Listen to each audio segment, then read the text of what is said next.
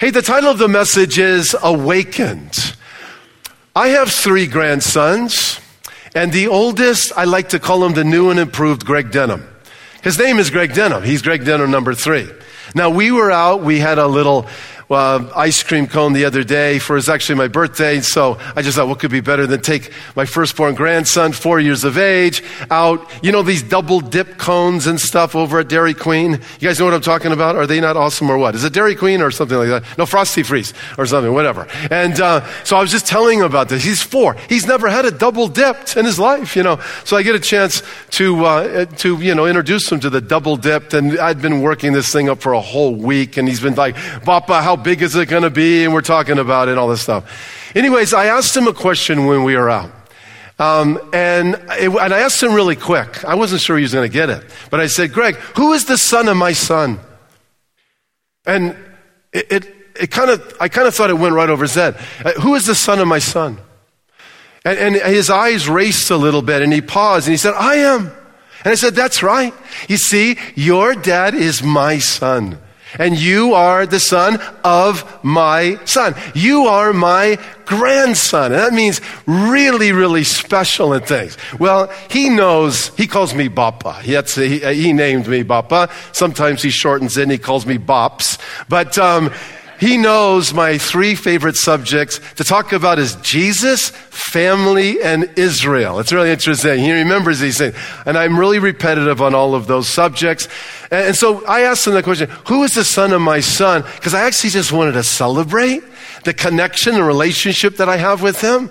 And I like to do that over and over again. All right, I'm going to ask you a question. Like, who are you? Now, here's the thing. Before you answer that, let me caution you on something. You need to know that there's no one more influential in your life than you are. You say, no, Greg, the Lord is more influential. Well, this is what I mean. You see, we're the ones that manage the thoughts inside of our head. How many of you understand that and agree with it? We're the ones that filter the ideas and manage the thoughts. Of course, the Lord has, is the greatest influence in our life, but it's very, very important that we are listening to Him that we have an understanding of who we are in relation with the Father in Christ. Can I hear a big amen to that? So it's like before you answer who you are, which gives you a sense of your purpose and the greater picture of your life, I'm just telling you right now, in many ways, uh, you're going to play a big role in that. Because the, the greatest voice you hear um, well, it's the Lord, but the, the voice you hear most in your life is actually the voice of yourself and the ideas that you are allowing to influence your life. And if there's mismanagement and not a right filter uh, in your thought process, let me tell you, there's going to be an identity crisis, which is a real bummer. I'm reminded of a guy who couldn't make up his mind what side to fight on in the Civil War, so he wore like a Union jacket and the pants of the Confederate Army, and he went out in battle, and he was shot from both sides, you see. It's like, so watch this. Okay, I either get my sense of identity vertically, which that's where we need to get it, who we are in our Father's eyes in Christ, or we're going to get it based on horizontal realities, what I do, whether I was successful or not, you know, where I go to school, uh, what relationships that I'm a part of. And if that's the case, if I'm trying to wear two jackets, like who I am in Christ, and then I'm trying to wear the pants or something of the horizontal realities in my life, it results in a terrible identity crisis. Yet it's possible. I mean, even for believers, to not allow who they really are, who you really are in Christ, to really, really sink in. You know, John 3 1, we have it up on the screen, says, See how very much our Father loves us for he calls us his, can someone tell me? Children. That's no small thing. And that is what we are. But I'm telling you, it's possible that you can preach an anti gospel in your own heart. It's like the ideas that you're allowing to influence you are anti gospel. When the reality is that in Christ, I mean, we have the Lord's presence right now. Can I hear an amen to that? We have His provision promise. Look, we have the power that raised Jesus from the dead. That's a flat out fact. And we have the ever present one, the Savior King, the Christ in our lives right now. Now, we have our unbelieving friends we love so much. We love the world just as our precious Lord does. And look, there can be major identity crisis in their hearts and minds as well. I'm reminded of a song penned by one of my favorite lyricists, aside from Marty Goetz. Uh, Jon Foreman, who entitled one of his songs, The Confession of St. Augustine, and he penned, Augustine just woke up with a broken heart. All this time, he's never been awake before. At 31, his whole world is a question mark. All this time, he's never been awake before, watching dreams that he once had feed the flame inside his head. In a quiet desperation of the emptiness, he says, There's got to be something more than what I'm living for. And I'm crying out to you. You say, Greg, why are we beginning this way? Because I'm telling the story of Nehemiah is a man who like awakened to who he really is. And the parallels between Nehemiah and you as a believer are just incredible. I mean, the reality is you are in Nehemiah in 2016. You, you are in Nehemiah in this generation. Did you know that? Do you know who you really are? Nehemiah had a time where he was like, just awaken. It's like, I was just like to my son, like, who's, who is the son of my son, you know, to, to baby Greg? And he, he wake, woke up, oh, I am. And it's like for Nehemiah, he had this awakening, and it was incredible. And, and, and it, it had a big impact upon history, it had an impact upon the future of Israel. He, was a part of a work that was tied to the future work of the Lord Jesus. I mean, I, I mean, it, it was a work that was a part of future generations, even though he didn't see that. He, he, was, he was a part of an incredible work. And the reality is, you are as well. We need to study this. Please look here in verse 1. We learn a few things. One is Nehemiah actually means comforter, a beautiful name. And he really is a type of the Holy Spirit. We'll talk about it a little bit later. The son of Hakaliah. It says it came to pass in the month of Ch- Chislev, which is actually between November and December. The 20th year translates to 444 BC and he was in Shushan, the citadel, which happens to be the capital city of the Persian Empire, the site of the king's winter palace. Look at it for a second. You're thinking, wait, um, where do I put this in context in world history? And who is Nehemiah? Uh, he's a Jew. He's a descendant of Abraham, Isaac, and Jacob. What's a good Jewish boy doing in modern day Iran? Well, that's a good question because 170 years prior, you have the king of Babylon who marched into Jerusalem and took the Judeans by, as slaves and, and like forced them back to Babylon. And it's been 170 years since that time period. Now, the Lord actually said this was going to happen and that they would be disciplined, it could be said that Israel was in a very, very vulnerable place of disobedience, that the Lord just kind of speed this up this story. You're going to owe me 70 years because an absence of disobedience with regard to uh, Sabbath years. So you're going to owe me 70 years in captivity in Babylon. But after that, I'm going to open up, I'm going to pave this door in the wilderness and, and, just bring a great stream of life and begin to bring you back into your homeland, specifically back to the epicenter of Jewish identity, which is Jerusalem. And so you have Nehemiah at this time. Well, it's 170 years after many Jews were taken into Babylon, and you have had these waves of Jews returning to Israel. And Nehemiah is in a very prominent place. He's kind of the secretary of state of the most powerful man, humanly speaking, in the world at this time. Okay, so that's the setting. Even though, please hear this, he's in a prominent position, Nehemiah recognized that he was actually a member of something much bigger. He, he, he knew that the Lord had a contract with Israel, or a covenant, in other words, that God gave Israel. Now, this is very important, okay? Because it's not a term that we often use, but I really want our church family to get this. Covenant it's kind of like a contract, it's a binding promise. Once God gives a covenant, it's like it's as sure as anything you could ever imagine. He can't cancel his character. God gave a contract, a covenant to Israel that involved a piece of real estate known as the land of Israel. Can I hear a big amen? Right? And that still is in existence today. Okay, that the Lord would make a great nation, that through the descendants of Abraham, Isaac, and Jacob, the entire world would be blessed in Messiah. I mean, that, that was promises. Those were, that, that has to do with covenant. Now watch this. Nehemiah, though he is like five, seven hundred miles away from Israel, he's, he is having a special awakening that, you know what? I am a descendant of Abraham, Isaac, and Jacob. I am a person of covenant. I am a part of something bigger than myself. It's like in our country, we too have a sense or a need even to feel um, or to be a part of something bigger than ourselves. It's called transcendence.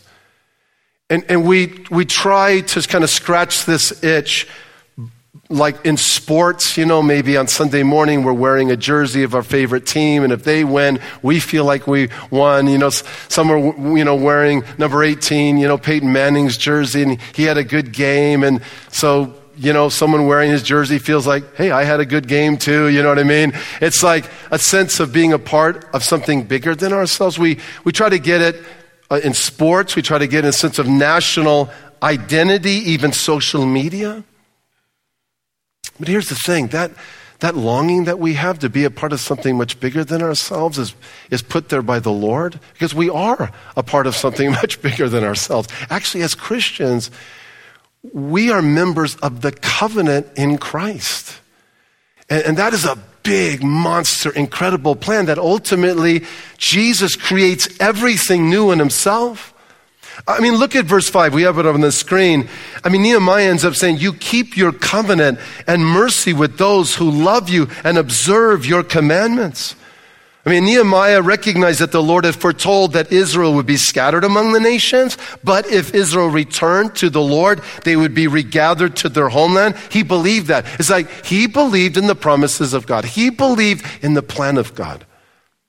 And if you pick it up here in verse 6, let's read a little bit. He says, Please let your ear be attentive and your eyes open that you hear the prayer of your servant, which I pray before you now day and night for the children of Israel, your servants, and confess the sins of the children of Israel, which we have sinned against you. Both my father's house and I have sinned. We've acted very corruptly against you, and have not kept the commandments, the statutes, nor the ordinances which you commanded your servant Moses. Remember, I pray, the word that you commanded your servant Moses, saying, If you are unfaithful, I'm going to scatter you among the nations, but if you return to me and keep my commandments and do them. Though some of you were cast out of the farthest of the heavens, yet I will gather you from there, bring you to the place where I've chosen as a dwelling for my name. Now these are your servants and your people whom you have redeemed by your great power and by your strong hand. O Lord, I pray.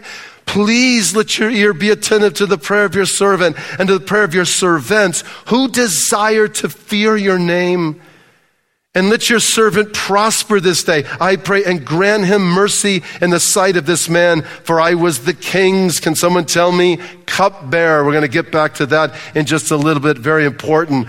But look, why, what's the point that I'm trying to make? Um, here it is. Nehemiah, okay, was inspired. He was like awakened because he believed in a covenant that God gave his people. How many of you are tracking on that point? Seriously, just raise your hand. Okay, now, here's a parallel to our lives. And this is the point number one if you're writing down notes. Look, you are a person of covenant in Christ. The question is, is the covenant in Christ, man, is it impacting your life? I mean, do you feel it? How deep is the reality? Of the plan of God that's in Messiah, the Lord Jesus, how deep is it moving you?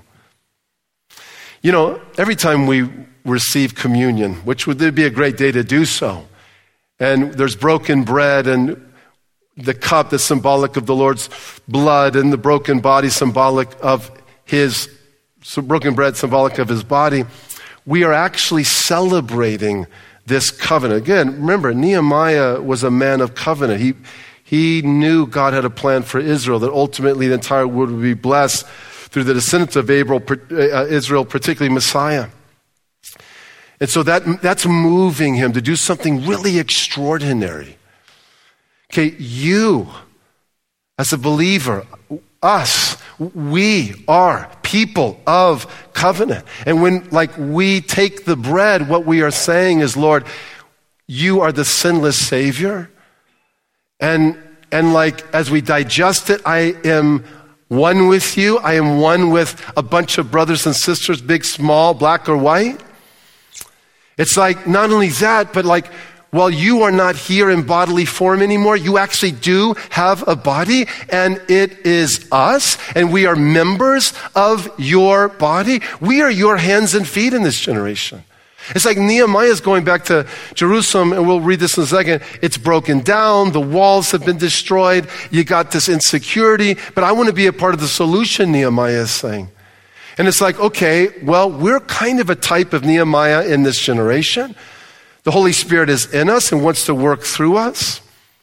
And it's like, okay, well, I take that very seriously. So, Lord, what do you want to accomplish in my life? And, and he, he really is looking for more than, than really ability. He's just look, simply looking for availability. But, but let me ask you, how serious do you take the bread? How deeply does the bread symbolic of the body of Christ, how deep you know, is it filtered in your soul? The, the, the cup, well, it's symbolic of the blood of Jesus. And what I'm celebrating is Jesus paid it all. And I believe Jesus broke the power of sin. Do, do you believe that? In your life, do you believe that? I believe that in Christ I'm forgiven. I believe that I am empowered to live a godly life. I, believe that in Christ I have the unconditional love of the Father. See, here's the thing. Someone who actually fails to discern the covenant, okay, as believers, like the bread and the cup, if you will, and act upon it, here's the thing. It leads to unnecessary, unnecessary weakness and vulnerability. This is what the Bible teaches, but it also undermines us being a witness in our generation. See, there's a reason Nehemiah felt so deeply. It, it was because he was a man of covenant. And it produced uh, a burden for his generation to the extent that he wept and he prayed and he fasted. And if you want to get a window into this guy's soul, which is so killer, like get into Uh, into his emotional, volitional, and intellectual life. Go back to verse 2. Let's read it. Because it says that Hananiah, one of my brethren, came with men from Judah, and I asked them concerning the Jews who had escaped, who had survived the captivity, and concerning Jerusalem. And they said to me, The survivors who are left from the captivity in the province are there in great distress and reproach, and the wall of Jerusalem is also broken down, and its gates are burned with fire. And so it was when I heard these things just check this out. I sat down and wept and mourned for many days. I was fasting and praying before the God of heaven. And I said, I pray, Lord God of heaven, oh great and awesome God. Pause here for a second. Okay, whoa. He's moved by this, obviously. You know, those broken walls speak of broken lives. He, really summarizing this prayer in chapter one, we're moving through this fairly quickly. He's basically saying, Lord, I, I, it doesn't have to be this way a lot of brokenness. And Lord, you have something so much better. And there's an answer. And there's this covenant at play. Oh, you know, I'm a Jew, right? I'm a part of the descendants of Abraham, Isaac, and Jacob. And, and you have a calling on us nationally and ultimately in Messiah. And I really believe that. And I believe the best is yet to come. And, and as believers, as, as in Christ, we are we are people of covenant as well. Can I hear another big amen to that? And it's like, hey, it, it's just like the family doesn't have to be that way. The, the neighbor, really, the brokenness there doesn't have to be that way. There's hope in the Lord. And it's like, um, I am carrying the heart of Jesus in this generation. Nehemiah traveled to Jerusalem. He spearheaded a movement that resulted in the walls of the city being repaired and rebuilt in a record 52 days. Let me just say, like Nehemiah, and this is point number two look, you are burdened by the condition of brokenness, aren't you not? You know, what this generation will draw out, you guys, is what we really believe is the solution. It's true. I mean, it's, it's, a, it's a political year, right? So, is this solution a political platform or the hill of Calvary? Is it the right Congress or the counterculture of the assembly of God that Jesus said, I'm going to build my church, the gates of hell shall not prevail against it? Because I'm telling you right now, I mean, this year in a lot of ways will draw out from our hearts because we are amidst this political year and we're hearing the debates and we're hearing, you know, the challenges that we're facing. What we really believe the solution is. I mean, is the solution to the brokenness in our country and in our own lives and the world, is the solution Jesus, who said, I am the way, the truth, and the life, and no man comes to the Father except it be through me? Or is it some Democratic, Republican platform? Is it a political solution? I'm just telling you, that, look, how we're responding to our challenges in our country, how we're responding to those who are, you know, running for president says a lot about what we truly believe is the solution. And I just want to give you a little background. Only 50,000 Jews have returned to Israel, which meant that like thousands upon thousands actually are still remaining in Persia. They're not acting on the covenant that the Lord had given them. There have been three waves of Jews who have returned to Jerusalem after the Babylonian captivity under Zerubbabel and Ezra, and now under Nehemiah. And you have the foundation of the temple that has been rebuilt and the temple has been refurbished, but people are scared to go to the city and really to worship. The temple is not fully operational. They're just vulnerable. They're getting attacked by enemies. Man, you need some walls. We need security. We need some assurance here. Nehemiah's role is going to be critical. But look, as a Christian, you're a member in the body of Christ, which in essence means you are needed to contribute Every single one of us as believers are like members of the, the physical representation, the body of Jesus Christ in this generation. Is that not awesome or what? And really, please hear me, you guys. Look, every single one of us, if we're going to be awakened, because we really are a type of Nehemiah, if we're going to be awakened like Nehemiah, we really have to ask this question. Okay, um, Lord, how can I help in this generation a, on a local level among my brothers and sisters in Christ as it pertains to the work of the gospel of Jesus? I mean, we all really need to ask it. That is so counter kind of intuitive to the major consumer generation that we live in, which is like, what's in it for me? But listen, I've been a pastor most of my life. And there's too much of the mindset that it's like, even, even among believers, when they show up to Jerusalem. I mean, could you imagine Nehemiah? He shows up to Jerusalem, he looks at it, and he, he sees the broken walls and it's burnt and stuff, and he's like, oh man, this is going to be a hassle. um, well, I might have to get my hands dirty here. This is gonna, this is going to require a little sweat. And it's like, even if we build the walls, I mean, it's going to take a, while for it to kind of sink in in the community and things to be fully operational. And how is this going to impact the, the big picture? And I come from a really good job in Persia and stuff. And, and I'm not so, I'm not so sure there's going to be like radical, measurable results in my generation. So as a result, I don't know if it's really worth my time. That's not what his attitude was. No way. That's because that's not what a man or a woman of God is. It's like, look, all of us, God help us, we need to say, look, how can I contribute on a local level in a church family? Because I am a Nehemiah along with my brothers and sisters in Christ. I mean, if we're going to be an awakened Nehemiah and act on the covenant in Christ, man, at times it's not going to be easy and we should expect some pushback. Because when Nehemiah arrives in Jerusalem, this is in chapter 2, so we're going to have to move ahead a little bit. Certain Arabs came against them. Nehemiah 2:10, you can look at it. They did not want Nehemiah to prosper. Let me just tell you something. Look, there is a spiritual battle that is taking place in this generation. How many of you believe that? Could you raise your hand? I'm telling you right now, there is opposition in the unseen world. It's true. The devil's not behind every bush. He's not omnipotent. He's not omniscient, but there is definitely a battle. And it's like against believers, I'm convinced, I, don't, I can't get in the head of the devil. I'm not even interested in doing so. But I, I, I just could imagine, because he is our enemy, that He's going to want, right, a bunch of believers who are people of covenant. Covenant means plan of God in Christ, right? As believers, to just not be awakened, to just kind of sleep, kind of be a many of the thousands who remained in Persia and did not go to Jerusalem, if you know what I'm talking about, according to this, this passage. Just to remain dormant.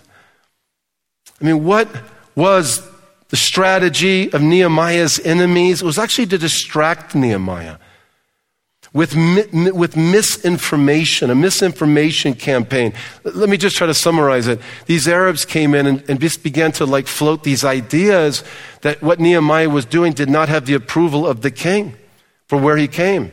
So that means if you like join what he is doing, you know, you, you could be like um, charged as like being treasonous. It could cost you your life. Now, here's what the temptation that Nehemiah, you know, faced, no doubt, was do I respond to this misinformation campaign, this smear campaign against my character and, and, the, and, the, and the purpose that God has me here and spend my time, you know, writing editorials in the Jerusalem Post and stuff? Or do I focus on what God's called me to do? Because if he starts to like get overly concerned about the smear campaign, he becomes divided and Sanballat and Tobiah end up winning. The question that we have to ask is, my goodness, are we distracted today? Are we distracted from the covenant? Are we distracted from the calling that the Lord has upon our lives? Oh, how we need the help of God's Spirit. Can I hear a big amen to that? And here's the big picture. Building the walls of Jerusalem, please hear me, was the beginning of a great revival and awakening in Israel. The walls needed to be restored in order for the temple to be fully operational and the worship restored and, and God glorified. So Nehemiah, if he puts his energy in answering the slander and all the distraction, the enemy could very well win. Look, church family, you know, I need to kind of speak. I, I got to be. I got to be careful about tapping some some emotions here. So, uh, not to overqualify, but that's the flat of fact. So, I just need to kind of get this message out as best I can, suppressing emotions. Are you tracking with me on this? Okay. Now, look. Hey, we're amidst a transition. We're amidst a transition that will impact generations to come if the Lord tarries. And, church family, I want to ask you to begin praying for the new pastor that's going to be here. What a wonderful man he is. I love his name, Joshua, which means Lord is salvation. Joshua Blevins, I want you to pray for him. Believe me when I tell you this. Okay, there's a battle going on. Being a pastor is not easy. And you need the prayers of your church family. You need God's protection. You need your brothers and sisters standing with you because the battle is very real. And let me tell you something about him. He's a wonderful man of God. He understands the importance of healthy systems of communication and organization. And yet, more importantly, he understands what the source of our strength is, which is the person and work of the Holy Spirit. This is a young man who marches on his knees. And I've been honored and privileged to work with him these last few months. And I encourage you to prepare your heart at this time. Listen, we're Christians. Okay, this is not the Republican or Democrat. We are Christians. It's like we, we have Christian minds that we see past, present, and future through a biblical lens. Okay? I want to encourage you, my brothers and sisters, to listen, to listen and go vertical, to pray about how you can be a part of a remnant here that's going to become something really beautiful and impact, continue to be impactful in this generation and in future generations if the Lord were to tarry. And I want you to pray about it. Seriously, if you, I just want you to pray. You got to go vertical. You got to pray. Think what Nehemiah's doing. He's praying. And it wasn't, it wasn't a short prayer. He's praying for months. He's really going vertical and he's seeking the Lord. And, and that's where our strength lies. And the Lord meets us in such a powerful way.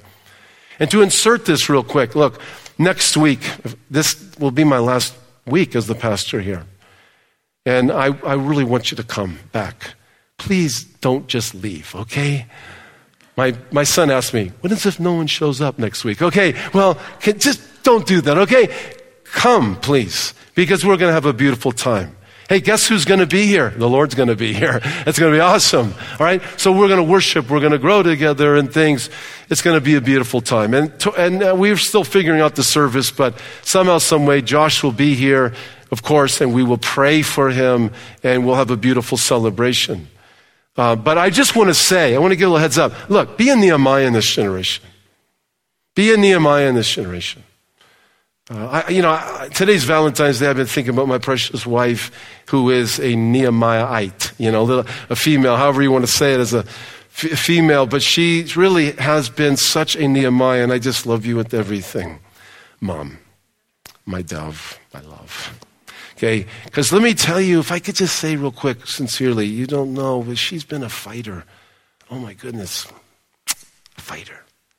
You know, John Foreman lyric. You know you know, just, you know, been a fighter like Cassius Clay, you know, and she has been. And she has been a incredible light for me and for our church family. I'm telling you, by the grace of God, amidst gray skies, amidst rains, man. So I just thank you, Mom, with all my heart for that. So, you know what? Follow my wife's example. because she's been a godly Nehemiahite. And I want the rest of the church to do the same amidst this time. Look, we are nearing the return of our precious Lord. You know, Nehemiah, his work had to do with Jerusalem. Your work has to do with Jerusalem because everything is moving towards Jerusalem. Jesus is coming back to Jerusalem. I mean, one day his kingdom will materialize on planet Earth, and, and the weight of his justice and his love and his glory will shake, will shake this earth. So just live with, live for what is of true weight of the glory of God, church family. Can I hear a big amen to that? There's so much at stake. Especially because, like Nehemiah, we are the cupbearer of the king. I mean, like we are carrying in this generation a different cup, the cup of redemption that speaks of the gospel of the Lord Jesus. And this is the third point. Look, you are a conduit of the Holy Spirit that convicts a world in need of Christ.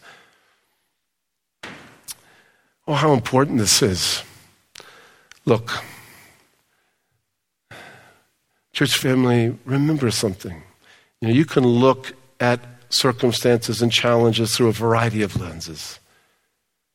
You can look at it through an economic lens, a social lens, an ideological lens, a religious lens. But the truth of who the Lord is and His law, His righteousness, is, is a lens that reveals that we need desperately help outside of ourselves. Who we really are is who we are beginning from the inside out. You know, Jesus said, for example, you've heard in times past, you shall not commit adultery. But I say to you, you know, if it's brewing from the inside out, if you're looking upon someone, some woman other than your spouse and you want them in your bed, I mean, you got, hey, look, that's where sin begins. And, and what that reveals is like, a, a spiritual cancer, kind of down on a cellular level. It's big. It's, it's, it, the small thing is the big thing. The big, issue, the big problem today is not economic or social, even everyone's religious because everybody has a worldview. Everybody has an idea of why we're here in one way, shape, or form. The lens that reveals the condition of man is, is the law of God, his righteousness. And what it reveals is, oh my goodness gracious, like, you know, deep down inside, we are in desperate need of the Lord. We need Him. We need His forgiveness. We need His healing. We need His renewing in our lives. So it's like when we say we are a conduit of the Holy Spirit that convicts a world in need of Jesus. Oh my goodness gracious, there's power in the name of Jesus. Demons tremble at the name of Jesus. Those who call upon the name of the, can someone tell me, Lord shall be saved. Listen, we are ambassadors of Christ. He is the shalom. He is our peace. He is the Savior King. And it's like more than ever, we need to be super bold and we need God's help by His Holy Spirit. I really believe in many ways John 3:16 is going to pop like never before. Let's be bold with it. For God so loved the world that he gave his only begotten son, whosoever would believe shall not, can someone tell me, perish. Well, look at the breakdown that's taking place. Perish carries the idea of disintegration, breakdown, decay. You shall not perish. Oh, what a lovely, beautiful thing you are, Lord. You reached out to. We shall not break down inside out. Families, neighbors, country, world. You shall not perish, but have everlasting life. This is a generation that needs to know the Lord is holy, the Lord is righteous. It reveals deep down inside through like the x ray of the Word of God, my goodness gracious, who Greg Denham is really is who I am inside. And that, that requires and needs a love rescue like in a big way. Can you see how important it is that we feel the right things deeply like Nehemiah did? There's no mistaking prayer played a big role. Jim Cymbala, great pastor in Brooklyn, said, Our problem is not with a godless secular America, but with a church that is increasingly prayerless, compromised, and demoralized and weak. We have drifted away from the Word of God and the power of the Holy Spirit. Where will we find the grace to change, to turn things around? When we will be desperate enough to come to God just as we are, pleading for His help and ready to follow wherever He leads. Can I hear an amen to that? Let's pray. Let's pray. In fact, I'm going to ask Marty. Marty, you back there? Come on back for a second. We're not done yet. Let's let, let, let's like be Nehemiahs here. Let me share something with you. Three things. Like the Lord, He knows everything about you even down to a cellular level. He, he, he knows your parents weren't perfect. He knows when you were hurt, when you were 15 or 25. He knows how you responded to that.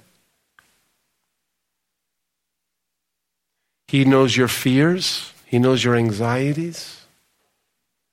He, he knows the circumstances in your home, what you're facing outside your home. He, he sees the pain, he sees the brokenness. And what he sends to us is a Nehemiah. Nehemiah means comforter.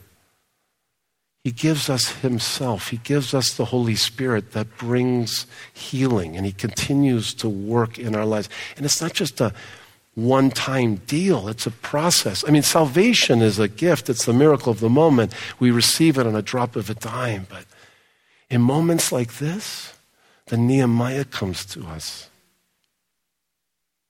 And you don't want to grieve the Holy Spirit, which would mean like doing something that is clearly does not have the Father's approval, or you know of something that's right and you don't do it. That would be like, like in a dance, which I love that metaphor you would not be in harmony with the Holy Spirit. You would be stepping on his toes or turning your back on him, which is not a good thing. Why? Because he has all of our best interest in mind. Can I hear an amen to that? So you want to just go, okay, I'm going to let go of the bitterness. I want to forgive. I want to step out in love. There's a certain vulnerability. Man, there was vulnerability in Nehemiah to go to Jerusalem.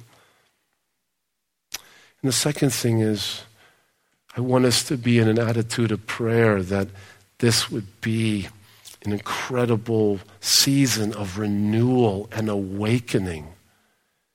As two church families, are joined as one. It's like we're going to be in Jerusalem, our Jerusalem, this Auburn, and we get to work shoulder to shoulder with other brothers and sisters in Christ under the leading and guiding and managing of the Holy Spirit of Nehemiah. Can I hear an amen to that?